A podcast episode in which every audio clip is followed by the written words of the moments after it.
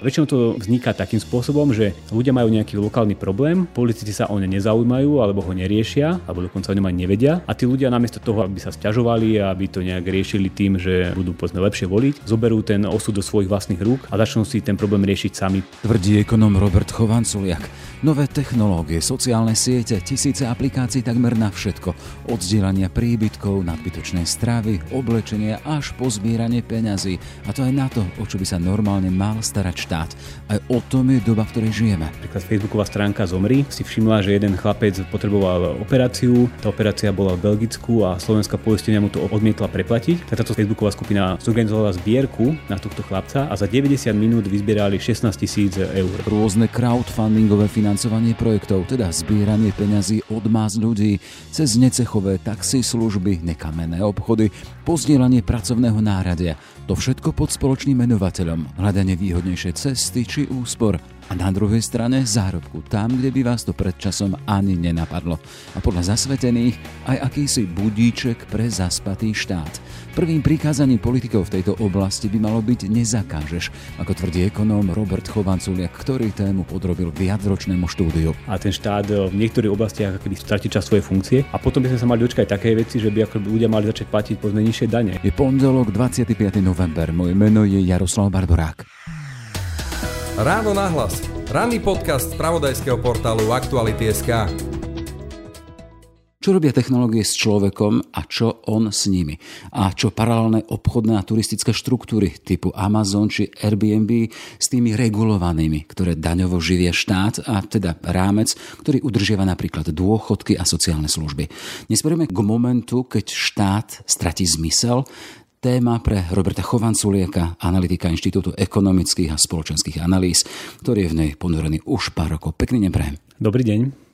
Pán Chovanculiak, Airbnb oživuje mŕtvý kapitál a rovnako konkuruje štátu v tvorbe regulácií. Kickstarter nahrádza vyberanie daní a pomáha aj s financovaním verejných služieb.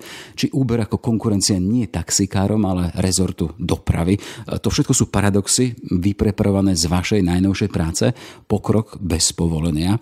Poďme za radom. Ako napríklad ten spomínaný Airbnb, a teda aplikácie na zdieľanie a ponuku bývania oživuje ten mŕtvý kapitál, ako píšete? Tak ja poviem možno rovno konkrétny príklad.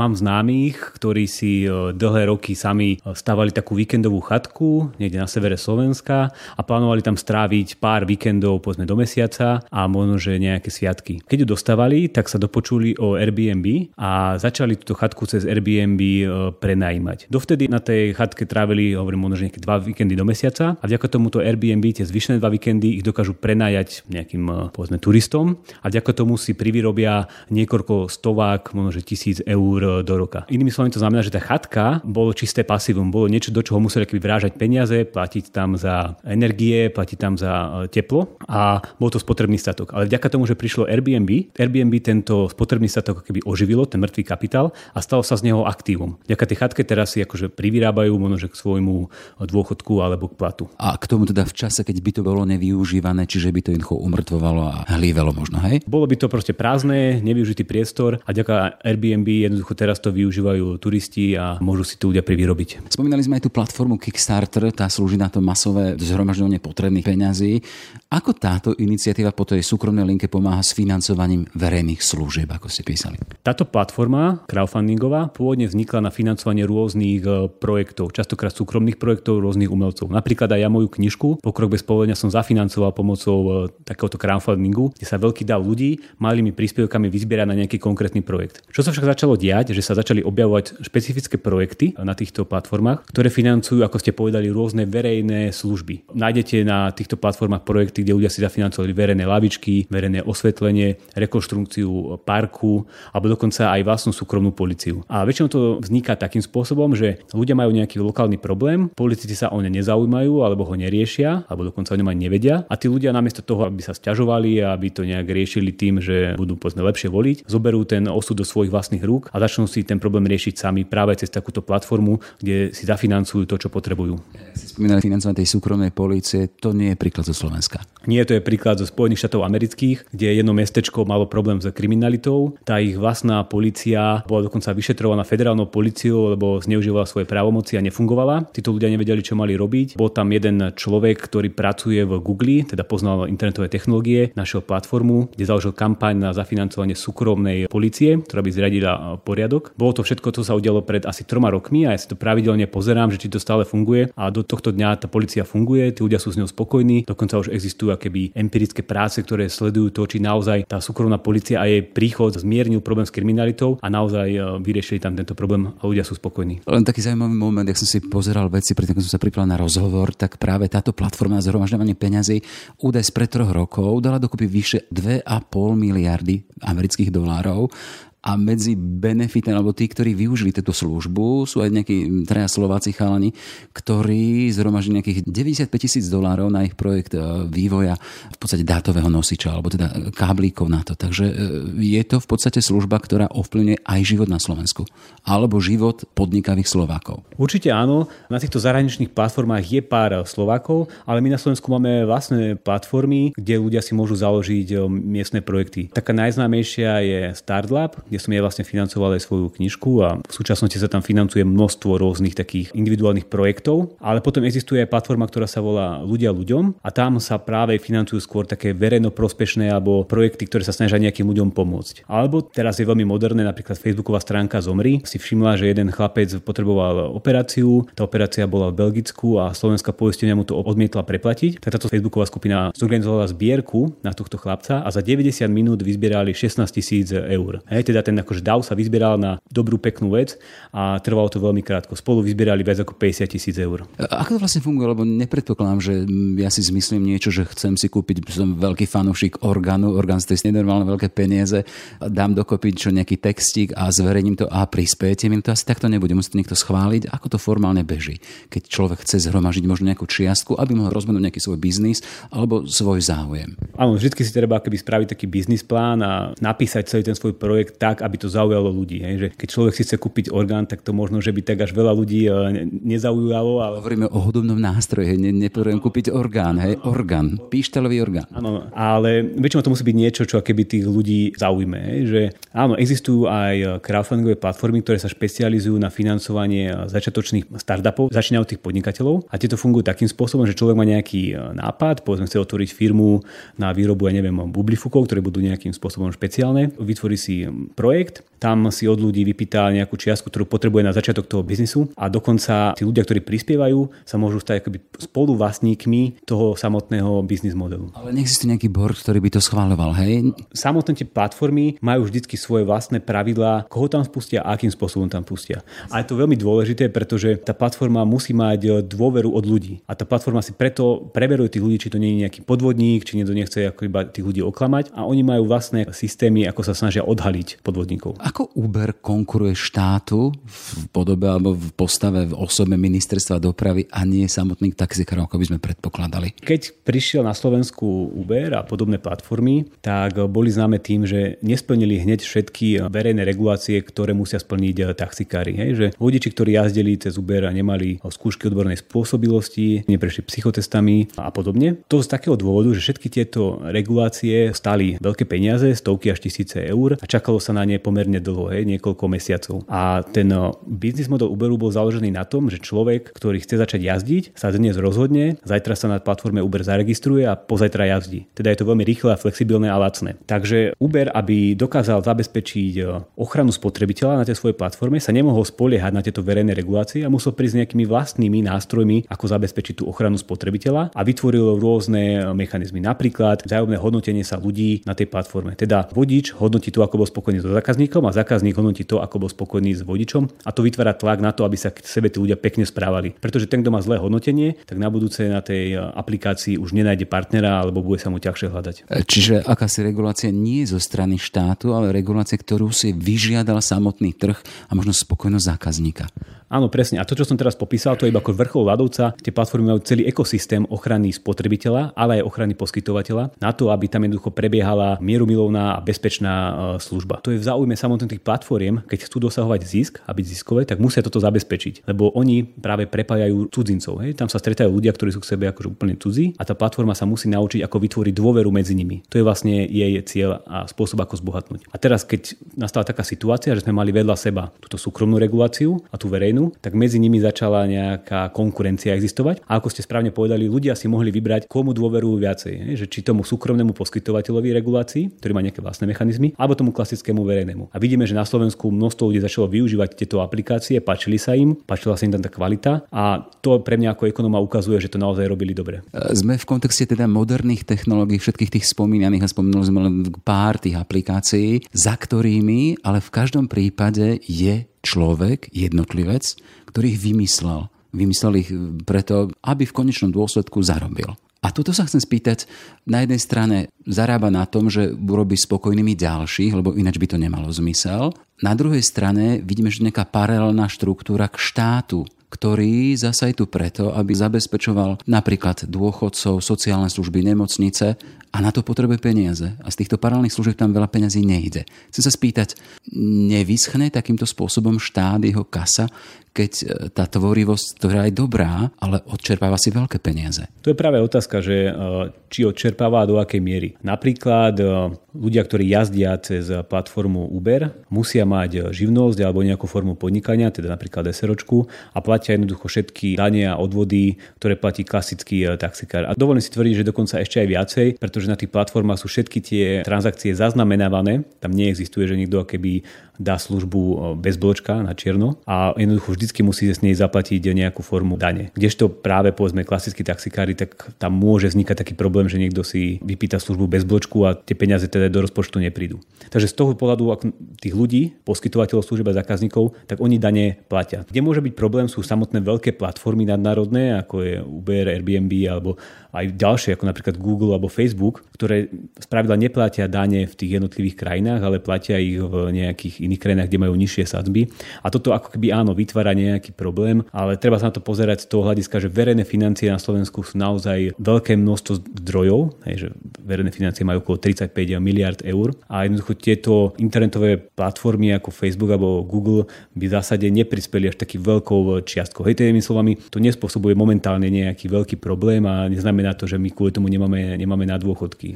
Ale v každom prípade tie verejné financie, tie sa nesíte sami, tie síti pospolitý ľud, občania a aj títo konkrétni jednotlivci, ktorí sú tvoriví a vymýšľajú takéto veci, aby asi aj ušetrili, nemuseli možno platiť všetko, za čo nechcú platiť, možno aj tomu štátu. A konštatujeme aj to, že tie moderné technológie, všetky tie aplikácie rastú exponenciálnym radom a neprídem až k tomu, že ten štát v tom zmysle teda prestane mať nie len na jednej strane, že bude mať zastavený kohutík príjmu financia, ale nejakým spôsobom prestane mať aj trošku zmysel? Štát si tak trošku musí zvyknúť, že odrazu tu má konkurenta v poskytovaní služieb, na ktoré mal v minulosti monopol. Hej. Rozprávali sme sa o tej spoločnosti Uber, tak tá ako tak trošku začala konkurovať ministerstvu dopravy, ktoré v minulosti ako jediné mohlo riešiť ochranu spotrebiteľa v preprave. Teraz to dokáže riešiť aj Uber. A to isté platí aj pre Airbnb. Ja napríklad som si zisťoval, čo všetko musí splniť človek, ktorý chce si otvoriť e, povedzme, nejaký malý penzión alebo byť hotelier s nejakým malým domom. A jednoducho to sú hodiny až e, by som po mesiace strávené na úradoch a vybavovaním rôznych povolení a stojí to všetko veľké peniaze. A v konečnom dôsledku, a toto je dôležité, všetky tieto regulácie by mali priniesť nejaký benefit pre spotrebiteľov, ktorí by mali mať kvalitnejšiu, bezpečnejšiu službu. Toto sa však častokrát nedieje, že tie regulácie sú častokrát zbytočné a neprinášajú takú veľkú pridanú hodnotu. A tieto platformy sa to naučili robiť trošku inak a oni naozaj sa snažia keby tie regulácie robiť tak, aby ani tých, aby tých poskytovateľov nestali veľa peňazí, ale zároveň zabezpečili tú kvalitnú a bezpečnú službu. Takže v tomto má štát keby e, tak trošku konkurenciu. A áno, potom e, sú platformy, kde, e, ako sme sa o nich rozprávali, tie crowdfundingové, kde ľudia si dokonca už financujú rôzne verejné projekty alebo verejné statky, ktoré by zvyčajne mal financovať štát. A možno dočkáme také doby, že títo ľudia sa na to naučia, naučia financovať sami a ten štát v niektorých oblastiach keby stratí čas svoje funkcie.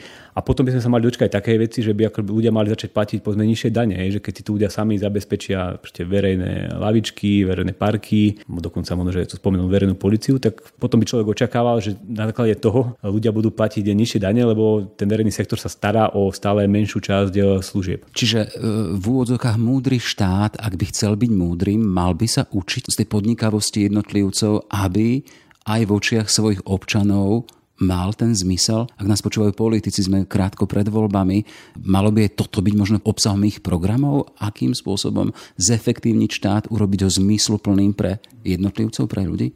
Politici by mali mať podľa také prvé prikázanie, že nezakážeš, nezakážeš tento nový e, pokrok vo forme rôznych e, aplikácií, lebo to sa častokrát deje, že e, príde nejaká platforma do nejakého štátu a tam tí politici ju priamo zakážu a odmietnú jej vôbec možnosť fungovať. Hej. Videli sme to v mnohých krajinách. Taký môj obľúbený príklad je Paríž, kde politici sa rozhodli, že človek, ktorý si objedná Uber, auto, tak musí e, počkať 15 minút predtým, ako môže do ňoho nastúpiť. Hej? Takže človek si objednal Uber, prišiel auto za 3 minúty a 12 minút musel čakať vedľa auta, kým mohol nastúpiť. Aký to mal zmysel? Mal to taký zmysel, že sa snažili keby obmedziť konkurenciu práve pre tých e, klasických taxikárov, že jednoducho snažili sa im vyhovieť. A to je ďalšia taká výhoda zdieľanej ekonomiky, že ona nám niečo ukazuje o tých politikoch, že ako to naozaj myslia. Lebo presne ako ste popísali, keby existoval taký ten osvietený politik, tak on by priznal, že áno, mám tu nejakú novú konkurenciu, sú tu nejaké nové technológie, tak teraz im umožním to, aby mohli fungovať. Ale mnohí politici sa takto nesprávajú a skôr sa snažia tie technológie nejakým spôsobom blokovať. V každom prípade e, hovoríte, že do témy ste ponorení už roky. Ako vidíte tú koexistenciu, to, to, to spoločné existovanie týchto moderných e, technológií, aplikácií a to, že ak to ide dopredu a má to slúžiť ľuďom a na druhej strane tá koexistencia úradníkov, štátu, politikov. Tak je to taká ťažká koexistencia, lebo nie vždy politici vítajú to, že im prišla nejaká konkurencia a niekedy sa proti nej snažia bojovať. A, uh... Smerujem k tomu teda, že keď ľudia voliči vidia, že tu niečo funguje a sú spokojní na jednej strane zákazníci, na druhej strane tí, ktorí vymýšľajú tieto aplikácie, majú z toho peniaze. Nie je to tlak na to, že aha, politici robte tiež niečo, aby ten náš štát, to naše spoločné, bral si možno príklad z takýchto úspešných príbehov. Vidíme to na Slovensku? Na Slovensku vidíme, že ten verejný regulátor sa prispôsobil v oblasti prepravy tomu, že má tu nového konkurenta. V apríli nabral účinnosť zákon, ktorý odstranil mnohé regulácie, ktoré museli splňať taxikári, takže ten slovenský regulátor v tomto sa prispôsobil tej eh, novej dobe. A to je ďalšia taká výhoda tých technológií, že presne ako ste povedali, že oni tak tlačia trošku na tých politikov, aby zmenili rôzne veci, ktoré nefungujú. Taký pekný príklad je, eh, keď chceli v New York City zaviesť novú reguláciu pre platformy vzdialenej ekonomike, chceli ich obmedziť. V tejto situácii Uber spravil takú vec, že tým ľuďom vo svojej vlastnej aplikácii zaviedol nový mod, ktorý ukázal, že ako by vyzerala tá služba, keby sa prijala tá nová regulácia, ktorú chcú politici prijať. A ten nový mod ukázal, že tí ľudia museli čakať 25 minút na automobil, stalo by to ich násobne viacej, lebo by boli obmedzené e, počty aut. A tí ľudia, keď toto videli, tak sa začali búriť, začali sa protestovať, písali maily tomu starostovi, protestovali pred jeho radnicou a nakoniec to viedlo k tomu, že tá regulácia sa neprijala. Takže áno, tá zdieľaná ekonomika keby aj tlačí na tých politikov, aby sa trošku správali e, povedzme efektívnejšie. A k tomu crowdfundingu možno, že to je taký pekný príklad toho, že tá nová technológia a politici vedia aj spolupracovať. Napríklad v Anglicku je mnoho miest, ktoré využívajú crowdfunding na to, aby financovali verejné služby. A tie miesta to robia preto, lebo vidia, že keď ľudia na nejakú verejnú službu si zaplatia vlastné peniaze a prispievajú na ne nejakou čiastkou, tak potom si ju viacej tú vec vážia a zároveň tí politici vidia, že či naozaj to tí ľudia chcú. Lebo politici majú nejaký rozpočet a oni teraz nevedia, že či majú z toho postaviť novú cestu, nové ihrisko alebo opraviť park ale keď vidia, že ľudia prispievajú na nejaký takýto projekt, tak vidia, že to naozaj chcú a politici vedia keby prispieť nejaké peniaze navyše a realizovať ten projekt. Ak hovoríme o nových technológiách, o tých nových aplikáciách, to je len pomenovanie na šikovnosť jednotlivcov, ktorí sa tým stoja. Moja otázka znie, a znova sa vraciam k tomu, že ste študovali roky túto tému a aj hovoríte o tom a píšete teda, že, že sa cítite takým antropologom tej digitálnej komunity. A z tohto pohľadu vidíte vy predpoklady, že by tí šikovní ľudia, ktorí to vymýšľajú a posúvajú tým e, smerom aj spoločnosť a spokojnosť obyvateľov krajín, že majú chuť ísť do politiky a reprezentovať a meniť veci aj nie len na tej báze teda súkromného podnikania, ale meniť veci verejné? Ja si myslím, že oni menia veci verejné a že ovplyvňujú niečo, čo sa nazýva občianská spoločnosť, ale nerobia to priamo tým spôsobom, že by vstupovali do politiky, ale zvolili si práve tú inú cestu, že každá tá platforma, každá tá technológia za sebou má vždycky nejaký problém. A častokrát ten problém spôsobovali práve politici. A tí ľudia mohli sa rozhodnúť, že či to budú riešiť tým, že vstúpia do politiky a začnú nejak ovplyvňovať e, tú politiku znútra, alebo nájdu nejaký spôsob, ako ten problém vyriešiť pomocou technológie. A mnohí títo tvorcovia tých platform sú známi tým, že skôr sa prikláňajú k tomu, že chcú riešiť tie veci svojou vlastnou súkromnou iniciatívou. Čiže e, Robert Chovanculek ako antropolog digitálnej komunity nevidí predpoklad na to, aby títo ľudia šli sa aj politicky angažovať. No ono, ľudia sú rôzni a títo ľudia práve patria k tým ľuďom, ktorí sa snažia tie problémy riešiť a keby z prvej ruky a nájsť nejaké akčné priame riešenia. Hej. Že potom sú samozrejme ľudia, ktorí inklinujú skôr k tej e, politickej ceste, ale podľa mňa je dobré a dôležité, že sú aj takí aj takí ľudia a že vlastne vznikajú takéto keby paralelné systémy, ktoré sa snažia zlepšovať e, život ľuďom aj mimo politiky. Začali sme e, aj tým, teda povedali sme často ten crowdfunding a teda aj tá vaša práca vznikla, mohla byť vytlačená za pomoci toho, toho, že sa vyzberali peniažky na ňu a, a prišli ste k sume, ktorá umožnila, aspoň tu som sa dočítal, teda tú vašu knihu poslať aj 150 poslancom parlamentu, alebo je ten, ten predpoklad, hej, že to pošlete. Za akým cieľom? A cieľ je taký, že keď si to tí politici prečítajú, tak možno, že pochopia, že, ako som to spomínal viacejkrát, že majú nejakého konkurenta a že ľudia si vedia riešiť rôzne problémy aj sami a to, čo potrebujú je, aby im politici nehádzali polena pod kolena, aby ich nechali jednoducho dobrovoľne spolupracovať, rôzne projekty a nezakazovali hlavne veci, ktoré aj možno, že škodia nejakým úzkým zájmovým skupinám, napríklad niektorým taxikárom alebo niektorým hotelierom, ale naopak to prináša množstvo benefitov pre ľudí, ktorí si môžu privyrobiť alebo pre samotných eh, zákazníkov. A tým poslancom to ešte len pošleme tým, ktorí budú teraz na novo zvolení, lebo títo starí už pravdepodobne uh, už nebudú mať takú motiváciu niečo, niečo extra meniť a už asi ani možnosť. Čiže nevidíte v tom investície, ste posielali tým aktuálnym, hej? To, to asi nie. Tí už teraz majú trošku iné problémy a riešia iné veci a muzika sa nezaujíma to, ako riešiť eh, verejné problémy, ale skôr riešia kampaň. Toľko teda vplyv moderných technológií a koexistencia so štátom a Robert Chovanculiek z Inštitútu pre ekonomické a sociálne reformy. Ešte pekný deň prajem. Ďakujem a majte sa. Počúvate podcast Ráno na hlas. Sme v závere. Ešte pekný deň želá Jaroslav Barborák. Všetky podcasty z pravodajského portálu Aktuality.sk nájdete na Spotify a v ďalších podcastových aplikáciách.